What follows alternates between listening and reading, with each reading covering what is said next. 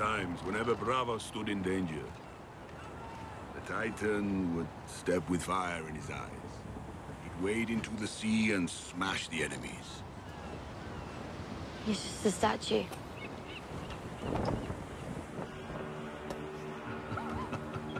Don't be afraid. He's announcing our arrival. I'm not afraid.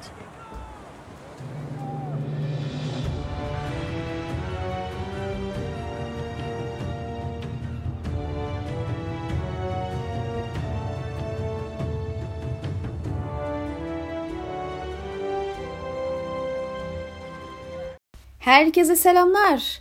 Şampiyonlar Kurumu için bir diğer altyapı videosu ile karşınızdayım.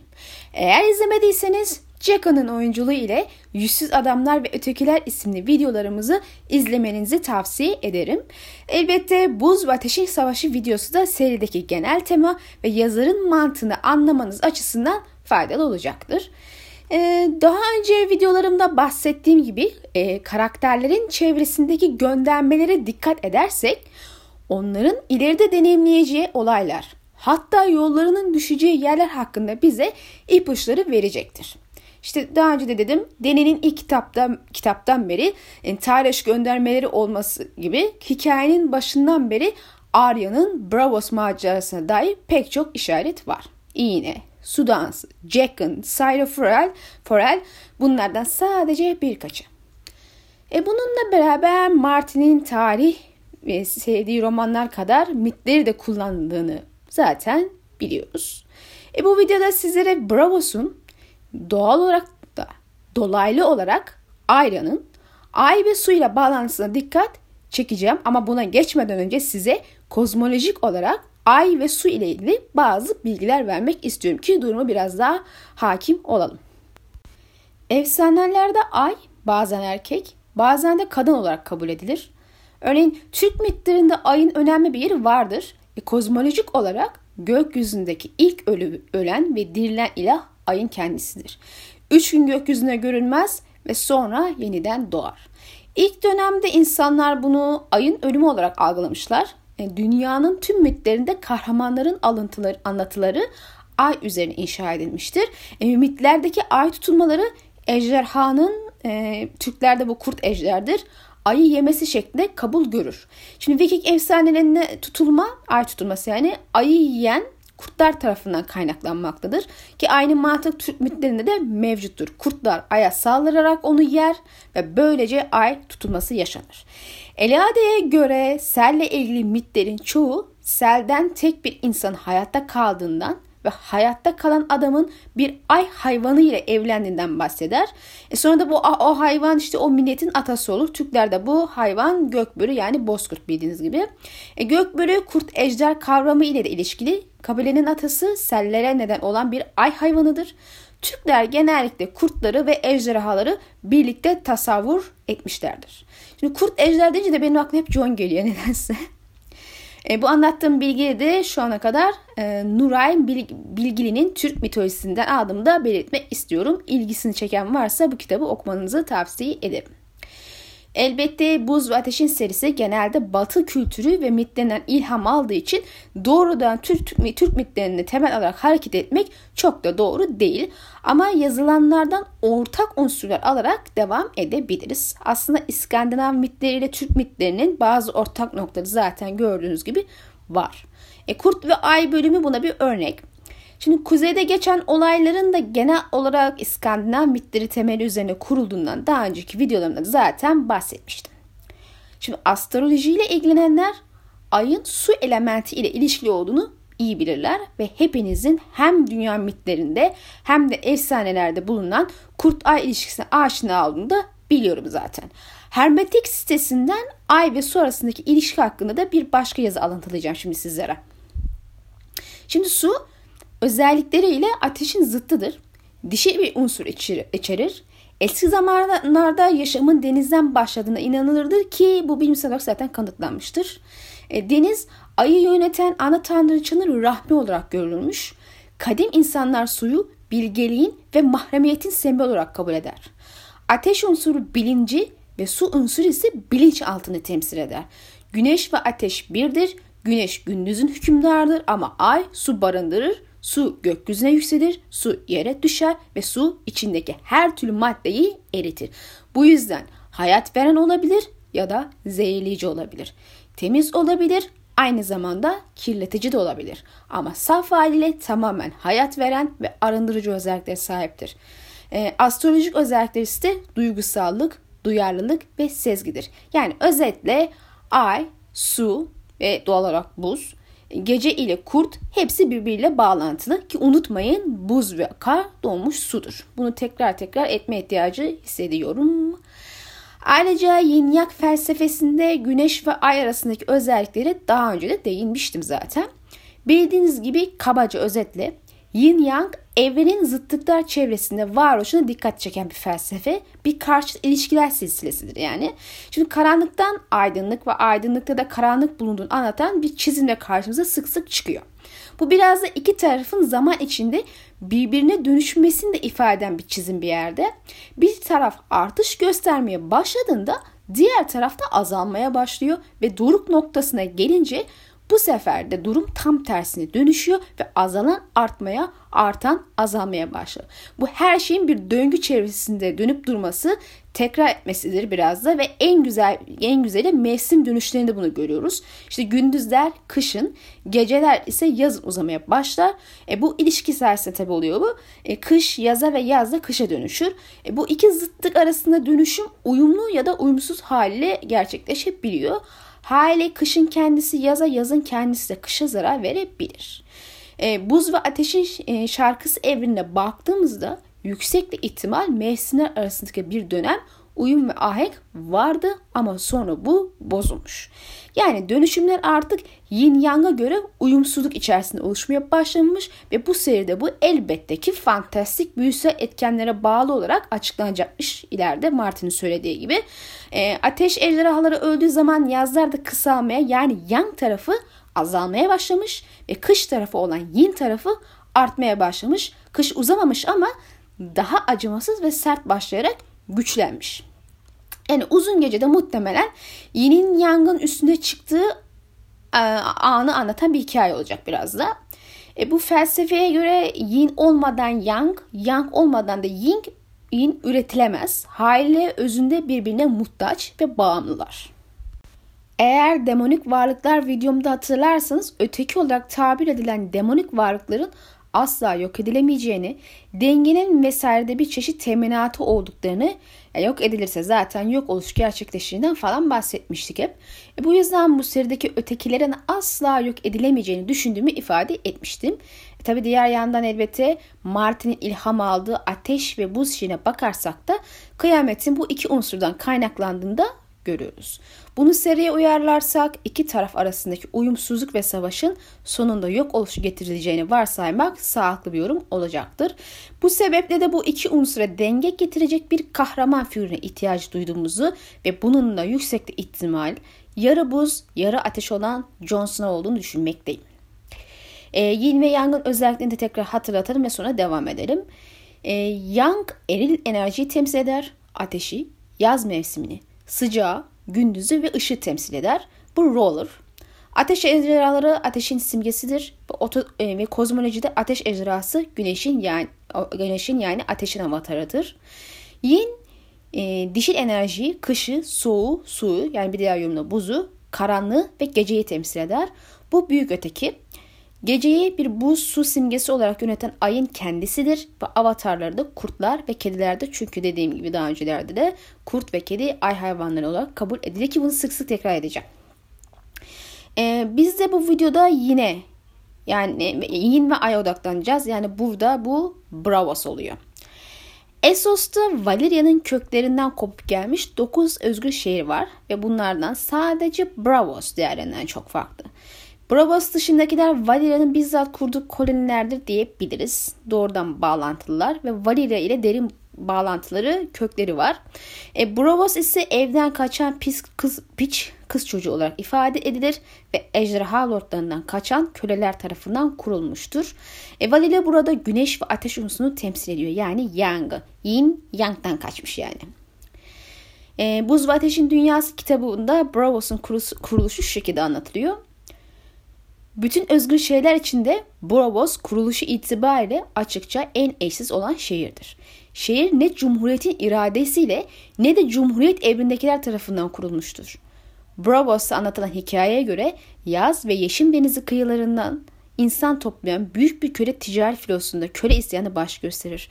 Bu isyanın başarılı olması hiç şüphesiz Valeriyaların gemi çalışanları olarak köle kullanmamasına rağmen filo mürettebatın da bu isyana destek vermiş olmasıdır. Filonun kontrolünü ele geçiren köleler yakınlarda Valeria'dan saklanabilecektir bir yer olmadığı farkına varırlar ve Valeria ile olan Valeria ile ona bağlı şeylerden uzakta bir yer aramaya karar verirler. Efsaneye göre ay şarkıcıları Filodikilere Esos'un en kuzey ucuna giderlerse Cumhuriyetten saklanabilecekleri çamurlu sular ile kuru bağlarla dolu bir yere varacakları kehanetinde bulunmuş. Ve köleler de şehirlerinin temelini tam da orada kurmuş. Şimdi dördüncü kitapta Arya Pov'dan da kısa bir bilgilendirme alalım Denizci Denyo'dan. Ay ozanları bizi buraya. Valeria'nın ejderhalarının bulamayacağı bu sığınağa getir dedi Denyo. Onlarınki en büyük tapınak. Yani Bravos yinin temsilcileri olarak Ay şarkıcıları tarafından bulunuyor ve şehir kuruluyor. Bunun şerefine de Ay Tapınağı buranın en büyük tapınağı olarak yani en itibarlı tapınağı olarak şehirdeki yerini almış. Ay şarkıcıları Jokos Nihai olarak bilinen bir şehirden gelmiştir. Topraktan, bölgeden gelmiştir. Hani şu kafaları konik şeklinde olan zebra atlara binen insanların yaşadığı topraklar burası. Ay şarkıcıları bu bölgenin dini oluşumudur ve tamamen kadınlardan oluşuyor. Tabi bazı erkek ay şarkıcılarımız da var ama onlar oluşumun doğası gereği kadın gibi giymek zorundalar. E şimdiden söyleyeyim hani merak eden olursa diye Martin bu ay şarkıcıların hikayede önemli bir rolü olmasını beklemiyor. Zaten bizi bir ilgilendiren kısımda mevcut hikayedeki etkisinden ziyade Bravos'un oluşumundaki etkisi ve simgeledikleri özellikler. Videonun başından başından bahsettiğim tüm o ay, kadın ve yin özellikleri göz önüne alındığında Bravos bir yin şehri olarak öne çıkıyor ve dişil özellikler gösteriyor. Zaten şehrin tamamen suyla kaplı olması ve hali hazırda bazı bölgelerin suya batıyor olması gibi şeyler de düşünülürse bu söylediğim daha da pekişecektir. Çünkü ay ve su iç içeydi unutmayın. Ay şarkıcıları ve ay tapınağı dışında şehirde bir de ay tanrıçası vardı sanırsam ve ay havuzu önemli bölgelerden biri. Suikastçılar burada e, kapışıyor birbirleriyle. E, bunun dışında e, gizemli tarikatımız yüzsüzlerin siyahlar ve beyazlar evindeki kapısının üstünde de ay yüzü kazınmıştır ki aynı simge evdeki oturaklarda kazınmıştır. Kot, sandalyeleri falan. Yani şehirde dolanırken muhakkak bir ay simgesine bir şekilde denk geliyorsunuz. İsterseniz bir ay tapınağının betimlemesine de bakalım. Baştan aşağı yin kokuyor zaten. Ayrı'nın deniz kulağından gördüğü binalardan biriydi. Kar beyazı mermerden inşa edilmiş muazzam yapının üstü ayın her safhasını gösteren süt camı bir kubbeyle örtülmüştü. Kapıların yanında bir çift mermer kızdırıyordu. Deniz dotları kadar uzun olan kızlar hilal şeklindeki kapı pervazını destekliyordu. Benim en çok ilgimi çeken e, yüzsüzlerin evi. İnsanlar orada merhamet armağanı aradığında ne yapıyorlardı? Zehirli tatlı su içerek ölüyorlardı. Su ile ilgili metinde, su ile ilgili metinde ne diyordu? Öyleyse hayat verici veya zehirleyici olabilir. Yüzsüzlerin evine su hayat verici özelliğinden ziyade zehirleyen özelliği ile hayat alan bir unsura dönüşmüş. Yani seyirde birçok simgesel anlatım olduğunu zaten biliyorsunuz. Tatlı ve ay terimleri de bunlardan iki tanesi. E, tatlı ile ifade edilen birçok nokta özde ölümü ifade eden ölüm işareti olarak yerini almış ve yüzlerin evinde tatlı su ile bulaşarak can alan bir unsur haline dönüşmüş. Ayrıca gerek şehrin gerekse yüzlerin evinde ay işaretleri gördüğümüzde unutmayın. Ay genelde ölümün gerçekleştiği ya da gerçekleşeceği noktalar, anlar, mekan olarak seride yerini almışlar. Misal ay çayı. Düşük yapmak veya hamile kalmamak için kullanılırken kartal yuvasındaki ay kapısından infaz gerçekleştirirsiniz. E, gözlerinde ay parlayan kişiler sizin için ölümcül düşmanlar olabilir. Dikkat etmeniz lazım. Çünkü daha önce de söylediğim gibi ay bu seride büyük ötekinin simgesi. Yani ölümün simgesi. Şimdi devam edelim. Arya siyahlar ve beyazın evindeki kapıyı gördüğünde ay yüzü ona kış yanındaki büvet ağacı anımsatmıştı ve kapının onu izlediğini düşünmüştü. Yukarıda 3,5 metre yüksekliğinde oymalı ahşap kapılar buldu.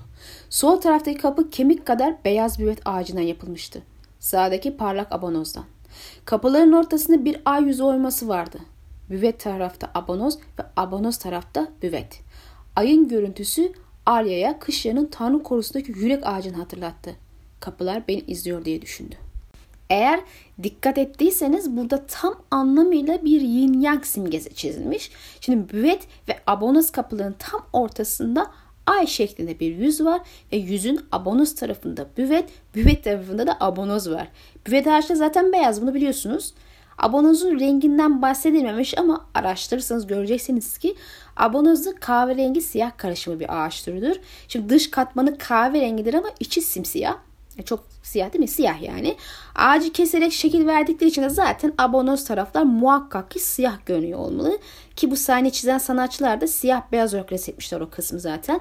Yani anlayacağınız Martin ben yin yak meselesinde bu seride işledim. Tema bir yerde de bunun üstüne kurulu demiş bu şekilde. E, ben yüzsüzlerin tabi büvet ve abonoz ağaçları nereden bunu hep merak etmişimdir. Çünkü Brovos'ta hiç ağaç yetişmez ve gemileri için ihtiyaç duydukları ağaçları da ithal ediyorlar bildiğim kadarıyla. E, Bravos'un çevresinde Saragoro'nun kalkanı gibi orman kaplı adalar varsa da bu adaların ormanları e, şehrin güvenliğini sağlayan duvar vazifesi gördüğü için buradaki ağaçları kesmek kesinlikle yasaktır ve zaten genelde çam ladin, ladin ağaçları var. Büvet ve abonoz yok.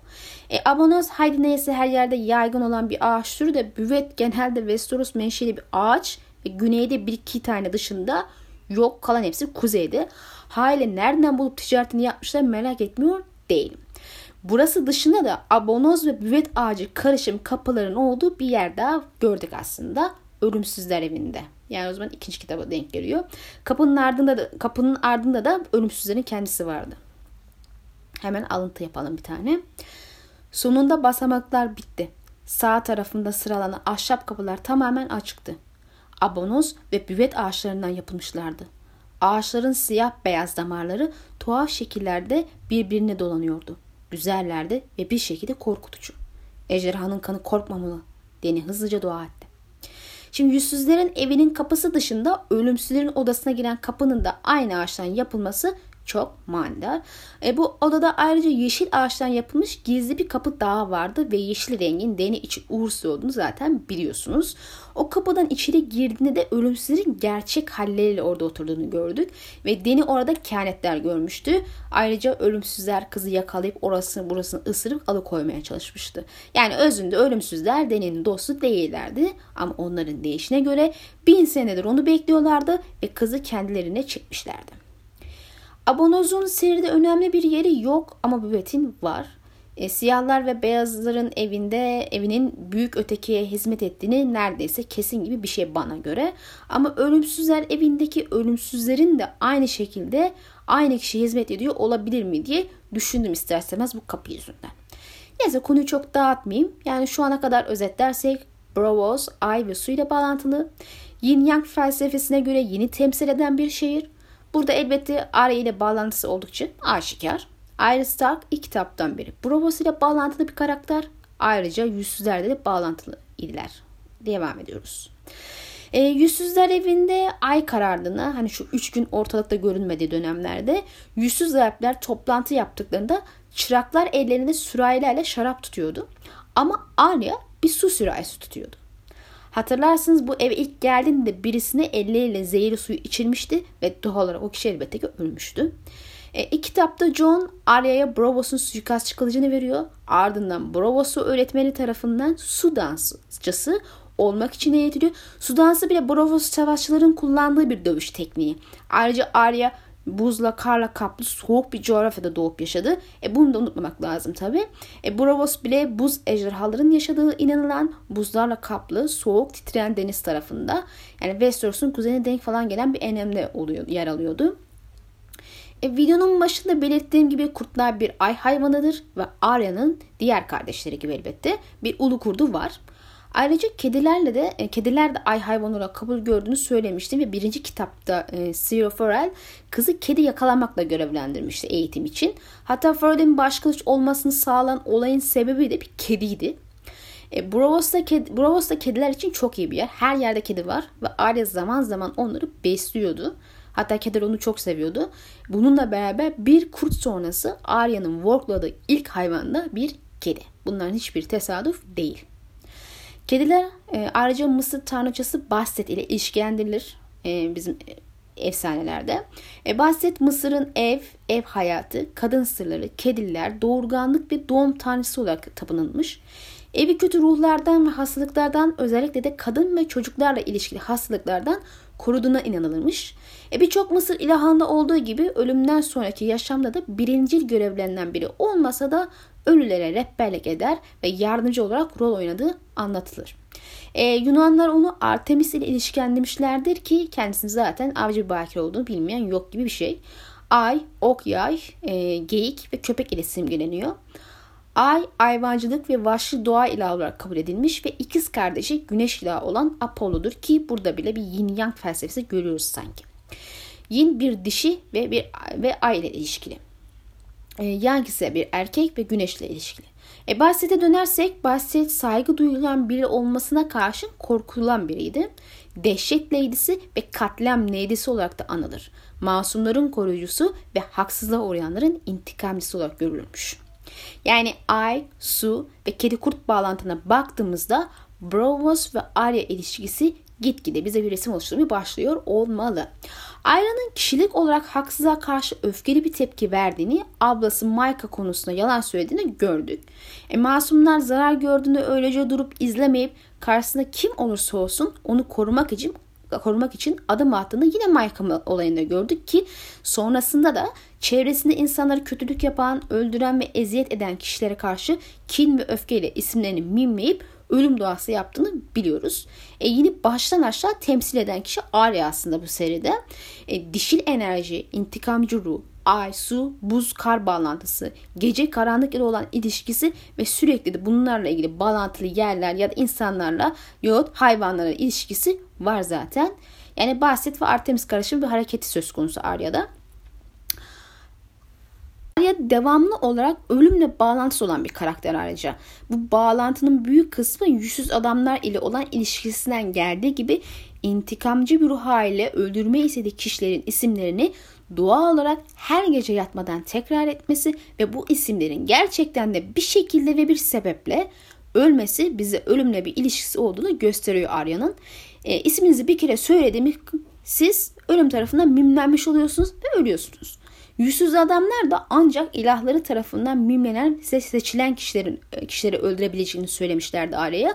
Ama bu kısım daha çok sanki e, ondan gelen bir işareti okuyup da kimin öldürüleceklerini e, öldürmeleri gerektiğini biliyorlarmış gibi işlenirken Arya'da bu durum tam tersi. Arya'nın istediği kişiler mimleniyor ölüm tarafından. Sanki öyle bir hava var. Yani büyük öteki bu kızın etrafında dolanıyor ve istediği kişileri öldürüyormuş gibi gözüküyor. Elbette bu işin hikayesi. Kitaplarda gerçekte hiçbir ilah görmeyeceğimiz için bu söylediğim şeyi mistik bir bilinmezlik olarak kabul edebilirsiniz. Yani mahiyetini tespit edemeyeceğimiz bir bağlantı ve ilişki. Görmesek de net anlamdıramazsak da orada bir şey var. Hatta bu bağlantıyı bize gösteren iki sahnemizde var gibi Tabi başka insanlar başka şekilde yorumlayabilir, bilir, bilemeyeceğim. Ee, ilki Arya'nın kaçış sahnesi, diğeri de Hornell'daki büvet ağacı önündeki sahne. Arya kaçarken nereden geldiğini duymadığı bir sesin ona fısıldadığını duymuştu. E, sözler Siro'ya aitti ve bu onu rahatlattı, sakinleşti, korkusunu e, geçirdi. Harrenhal'da ise büvet ağacıyla konuşurken bir ses duydu ve onunla ko- konuştu. Ona da biraz inanç aşılamış oldu. E, yani ailenin manevi olarak zor durumda olduğu iki anda da yardıma yetişen biri var gibi. Gölge kadar sessiz dedi ses. Kendi sesi miydi yoksa Siro'nun sesi mi? Anlamıyordu. Ama ses korkusunu yatıştırmıştı. Korku kılıçtan daha derin keser. İçindeki sessiz ses fısıldadı. Bu son cümle ailenin kendisi olabilir tabi. Ondan çok emin değilim ama yine de eklemek istedim. Devam. Arya ama sürüm yok diye fısıldadı büvet ağacına. Bran ve Rickon ölmüştü. Sansa Lannister'ların elindeydi. Jon Sur'daydı. Ben ben bile değilim artık. Ben nenim. Sen kışların aryasısın. Kuzeyin kızısın. Güçlü olabileceğini söylemiştin bana. Senin damarlarında kurt kanı akıyor. Kurt kanı. Arya şimdi hatırlıyordu. Rob kadar güçlü olabilirim. Olabileceğimi söyledim. Derin bir nefes aldı. Sonra süpürge sapın iki eli birden kaldırıp dizine indirdi. Sopa büyük bir çatırdıyla kırıldı. Parçalarını kenara fırlattı Arya. Ben bir ulu kurdum ve tahta işlerle işim kalmadı. Arya Brobos'a geldiğinde Arya kimliğini geride bırakmak zorunda kalınca tüm Arya eşyalarını iğne hariç suya atmıştı. Bu eylemi Arya kimliğini bu eylemi Arya'nın kimliğini bilinç altına atma girişimi olarak görebiliriz. Çünkü başta da söylediğim gibi su bilinç altını temsil ediyor. Arya hizmet verirken Brovos öğrenmek için deniz ürünleri satan bir adama gönderilir. Brosko. Ancak zaman zaman öğrendiği yeni bilgileri yüzsüzleri anlatmak için geri döner. Peki ne zaman geri dönüyor? Karanlık çöktüğünde ve ay karardığında. Yani şu bir mitte ejderhalar tarafından yenen, İskandinav mitlerinde kurtlar tarafından yenen ve 3 gün ortalıkta görülmeyen ay zamanında. Ama bu seride ay yok olmuyor. Ay orada ama ay kararıyor. Yani bundan sonra Arya'nın gece kurduğu karanlık ve ay kararması ile ilgili referanslarını alıntı edeceğiz. Bu gece ay karanlık olacak diye hatırlattı Cat. Öyleyse dua etsen iyi olur. Bruska çizmeyi bıraktı ve kesiyi masaya boşaltıp sikkeleri saymaya başladı. Valar Dohares. Yalan söylüyorsun. Sen kanalların kedisisin. Git boyu çocuk. Yarın hizmet etmelisin. Bütün insanlar hizmet etmeli. Ve Ket hizmet ediyordu. Hizmet ediyordu. Her 30 günün 3 gününde. Ay karardığında Ket hiç kimseydi. Çok yüzü Tanrı'nın siyah beyaz cübbeli hizmetkarıydı. Demir bir fener taşıyarak nazik adamla birlikte güzel kokulu karanlığın içine yürüyordu. Ölüleri yıkıyor, onların kıyafetlerini karıştırıyor ve sikkelerini sayıyordu. Bazı günler yine aşçı ummaya yardım ediyordu. Büyük beyaz mantarları doğuruyor ve balıkları temizliyordu. Ama sadece ay karanlık olduğunda. Diğer vakitlerde ayağına çok büyük gelen çizmeler ve etekleri aşılmış kahverengi bir pelerin giyen, paçavracı limanında el arabasıyla dolaşıp midyeler, istidiyeler ve deniz sarakları diye bağıran öksüz bir kız oluyordu. Gördünüz değil mi? Üç gece hizmet ediyor. Ay karardığı o üç gecede. Ay bu gece kara, karanlık olacaktı. Dün gece incecik bir çizgiden ibaretti. Bizden ayrıldığında bilmedin ne biliyorsun, ne biliyorsun diye soracaktı nazik adam. Ama küçük kız cevap vermeden nazik adam gülümseyerek odaya girdi. Bize geri dönmüşsün. Ay karardı. Karardı. Bizden ayrılmadan önce bilmedin ne biliyorsun? Kar yağışları başladı başladı Avaz almıştı ama dün gece kız ve sürüsü ziyafet çekmişti. Koyun, köpek ve insan eti. Kızın gri kuzenlerinden bazıları insanlardan korkuyordu. Öyle insanlardan bile ama kız korkmuyordu. Et etti ve insanlar avdı. Kız gece kurduydu ama yalnızca rüyalarında. Sir Gregor diye düşündü. Dansın, tatlı raf, Sir Elaine, Sir Marine, Kraliçe Cersei. Bu onun sabah duasıydı. Öyle miydi? Hayır diye düşündü. Bu benim doğam değil. Bu gece kurdunun doğası. Bir gün onları bulacak, avlayacak. Onların korkusunu koklayacak. Kanlarının tadına bakacak. Bir gün. Mutfağın yolunu biliyordu. Ama bilmeseydi bile burnu ona oraya, burnu onu oraya götürürdü. Koridor boyunca yürürken havayı koklayarak acı biber ve kızarmış balık diye karar verdi kız. Ve ummanın fırından, çık fırınından çıkmış taze ekmek. Kokular kızın midesini guruldattı. Gece kurdu ziyafet çekmişti ama bu ziyafet kör kızın midesini doldurmamıştı. Sabah olduğunda ve gece kurdu onu terk ettiğinde gör, kör kız gözlerini açtı. Yanan bir mum gördü. Mumun kararsız alevi mutlu limandaki fahişler gibi ileri geri sallanıyordu. Kız daha önce bu kadar güzel bir şey görmemişti. Bu şekilde alıntılar devam ediyor. E, videonun hat, videoyu haddinden fazla uzatmak istemediğim için de fa- daha fazlasını eklemeyeceğim. E, son bir alıntıyı da John'dan vereceğim. Ay ve kurt ilişkisi için. John ulu kurtların hepsini rüyalarında gören tek kışarı çocuğu. Onları Ay'a şarkı söylerken görüyor. E, zaten kurtların ay çıktığında uluduğu efsanesini herkes biliyor. Hatta kurt adam efsanelerinde de kurt adamlar dolunay çıktığına dönüşüyor. E, devam edelim. Kurt uzaklardan ona seslenen sürük arkadaşlarını duyabiliyordu. Onlar da avlanıyordu. Kurdun siyah kardeşi kocaman bir keçinin etini parçalarken gökyüzündeki vahşi bir yağmur gökyüzünden vahşi bir yağmur indi ve siyah kardeşin böğründeki kanı temizledi. Keçinin uzun boynuzunu tırmaladığı yere. Başka bir yerde kurdun küçük kız kardeşi başını yukarı kaldırdı ve aya şarkı söyledi. Yüz küçük gri kuzen dişi kurtla birlikte şarkı söylemek için avlanmaya ara verdi. Onların olduğu yerdeki tepeler daha sıcaktı ve yiyecek doluydu. Kurdun kız kardeşinin sürüsü geceleri koyunların, ineklerin, atların ve insanların avlarıyla, avlarının etiyle besleniyordu. Hatta bazen insanların etiyle. Şimdi olan biteni toparlayıp videomuzu sonlandıracağız. Bravos bir yin şehri olarak Yang şehri olan Valeria'nın ejderha lordlarından kaçan kölelerinin ağaç şarkıcıları vesilesiyle kurulan bir şehir. Yeşil denizin üstündedir ve şehir gri renklerde. Kanalların suyu bile yeşil. Şehir su, ay ve kedilerle bağlantılı. Yeşil betimlemesi ve hali hazırda ejderhalardan nefret edip ejderha lordlarına karşıt olmaları zaten Bravos'u muhtemelen Deni ve ejderhalarının düşmanı yapıyor. Buna işaret yani. Ve aynı şehir yüksek ihtimalle büyük ötekin hizmetkarı olan ve Valeria kıyametinden sorumlu olduğuna kesin gözüyle baktığımız yani yine bir ejderhalar ve ejderha lordlarına düşmanlık eden yüzsüz adamları ev sahipliği yapar ve onlar ölüme tapan, ölüme hizmet eden, ölümün ölümü merhamet diyen insanlara ve insanlara veren e, bir dini tarikat.